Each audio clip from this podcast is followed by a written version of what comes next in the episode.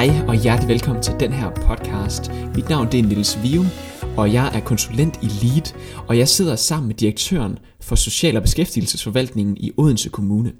En forvaltning, der er kendt for dets mange udfordringer med ledighedstal hen over en årrække. Og der er mange historier fra den her forvaltning, og det er ikke altid, vi hører de gode nyheder. Men nu er vi altså samlet her for at sætte fokus på noget, der faktisk lykkes. Der er kommet en del positive tal i den her forvaltning over de seneste 6 måneder. Og det er det, som vi skal snakke om i dag. Hjertelig velkommen til dig, René Junker. Tak skal du have. René, kan du ikke bare sætte os ind i, hvad det er for nogle udfordringer, I har haft, og hvad de egentlig er opstået af? Vores største udfordring, det er, at vi har en af, eller havde kan man sige, en af landets største altså ledighedsprocenter. Ja. Vi lå øh, nummer to fra bunden, og det er jo, og det er jo den der skala, hvor man ønsker at, at også at ligge i toppen på. Ja. Og det betyder selvfølgelig, at Odense Kommune har rigtig mange øh, ledige borgere.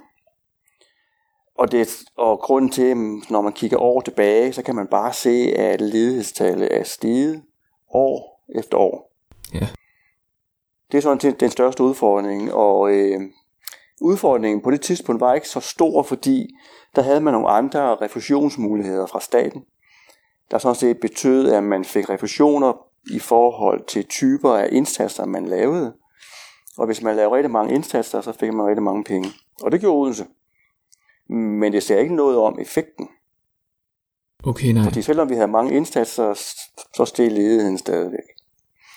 Så kom der en lovændring med nye refusioner, der gjorde, at nu fik man faktisk kun refusioner fra staten, i forhold til, om man fik borgerne i job eller uddannelse. Okay. Og så betød det jo lige pludselig, at Odense Kommune manglede 200 millioner i indtægter. Fordi man havde så mange ledige, når man, når man, når man beregnede nye refusionstakster. Og så kom der jo selv en brændende platform, kan man sige. Ja.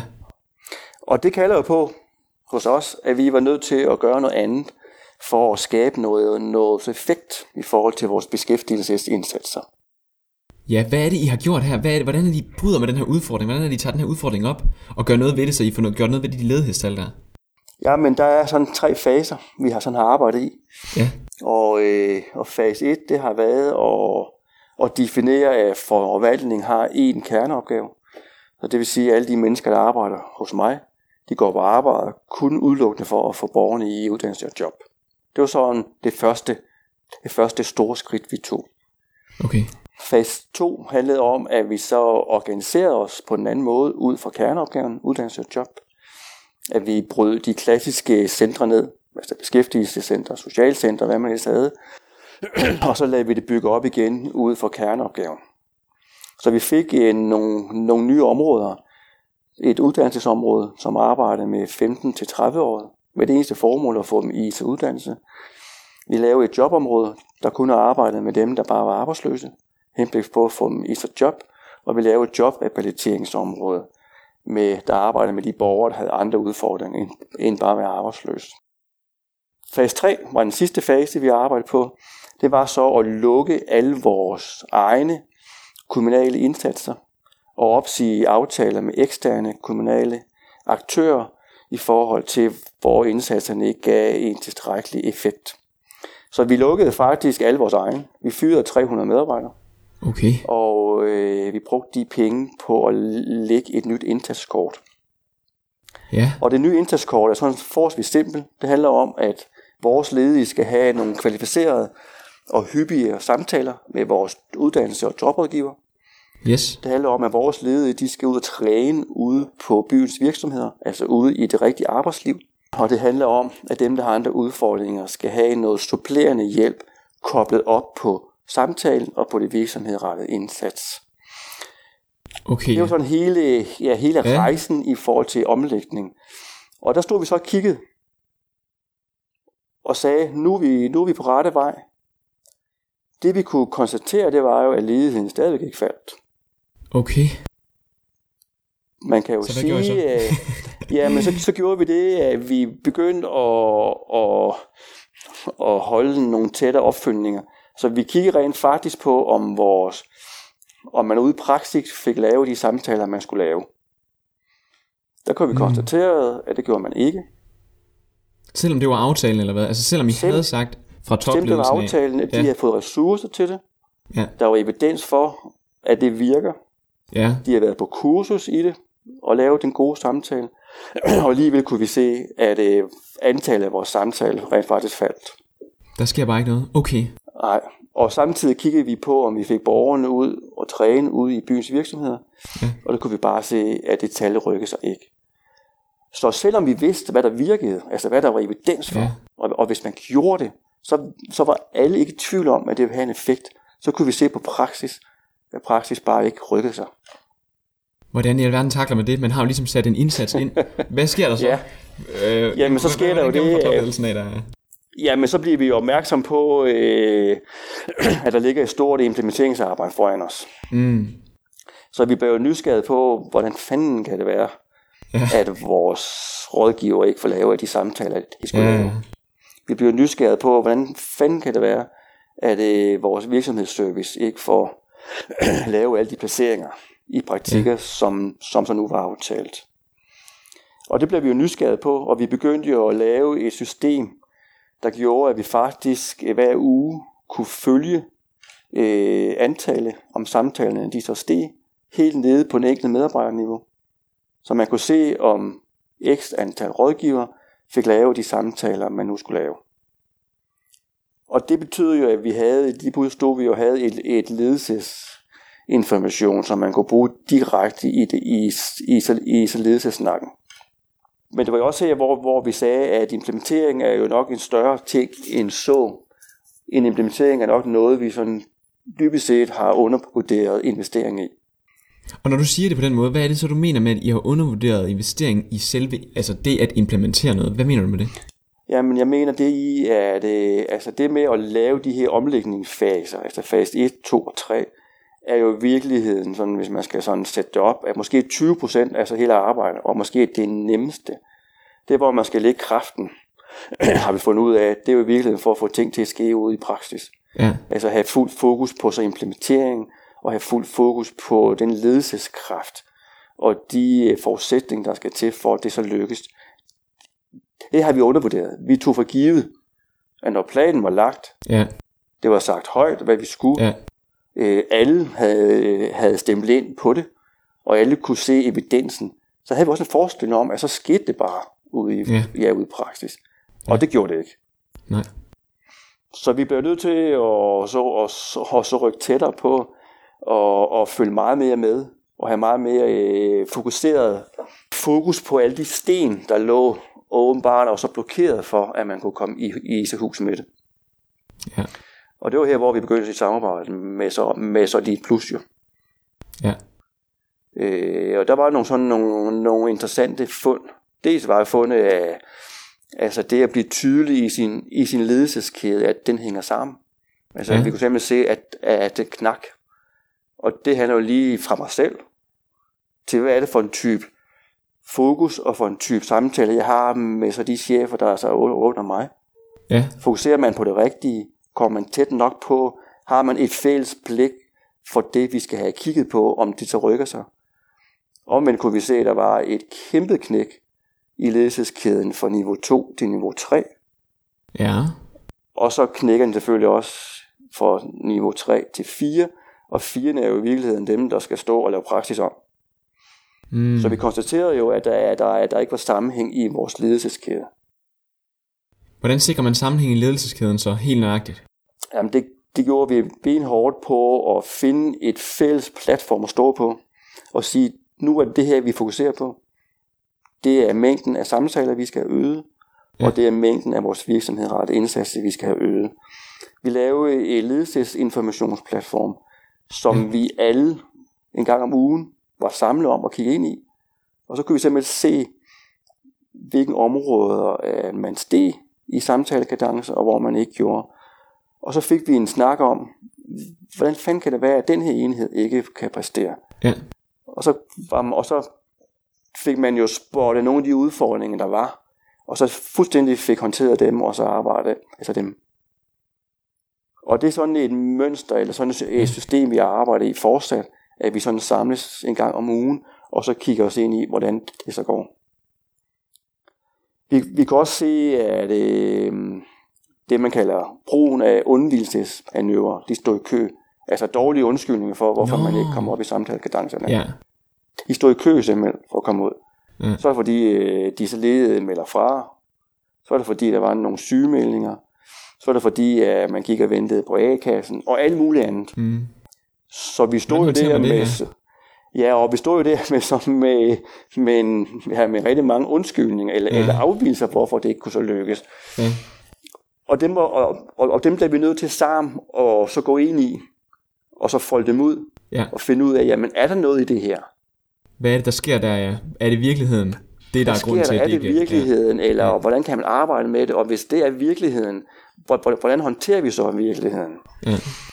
Og det, og det betød sådan faktisk, øh, ja, efter et par måneder, så, så fik man jo kraftigt reducere, ja, det, altså det man kan kalde de dårlige undskyldninger for ikke at gøre det, der var aftalt.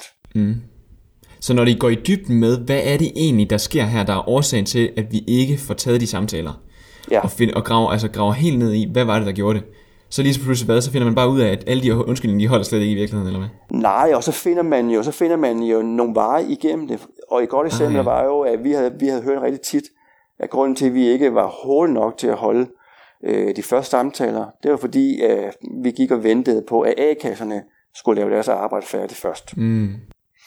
Så kunne man jo stå der og sige, okay, hvordan får vi A-kasserne til at gøre det, de skal? Det er jo, det er jo en svær opgave for os. Ja, præcis, ja. Men så fik vi en snak om, jamen, men kan vi selv gøre noget? ja. Og så fandt, og så fandt vi ud af, at vi, at vi rent faktisk, også lovgivning, som jeg siger, havde mulighed for, at hvis A-kasserne ikke kunne stille op på det tidspunkt, man skulle, og, føre, og køre samtalerne uden A-kasserne. Og så blev den praksis jo bare indført, og det gjorde jo også samtalen lige pludselig stige. Ah. Så og det med at gå ind i, at gå ind i udfordringen og lukke den op og blive i den og så håndtere den, øh, er, vi, er, vi, er, vi, er vi blevet meget bedre til. Hvad vil du så anbefale andre, der sidder i en lignende ledelsesrolle, som du sidder i her?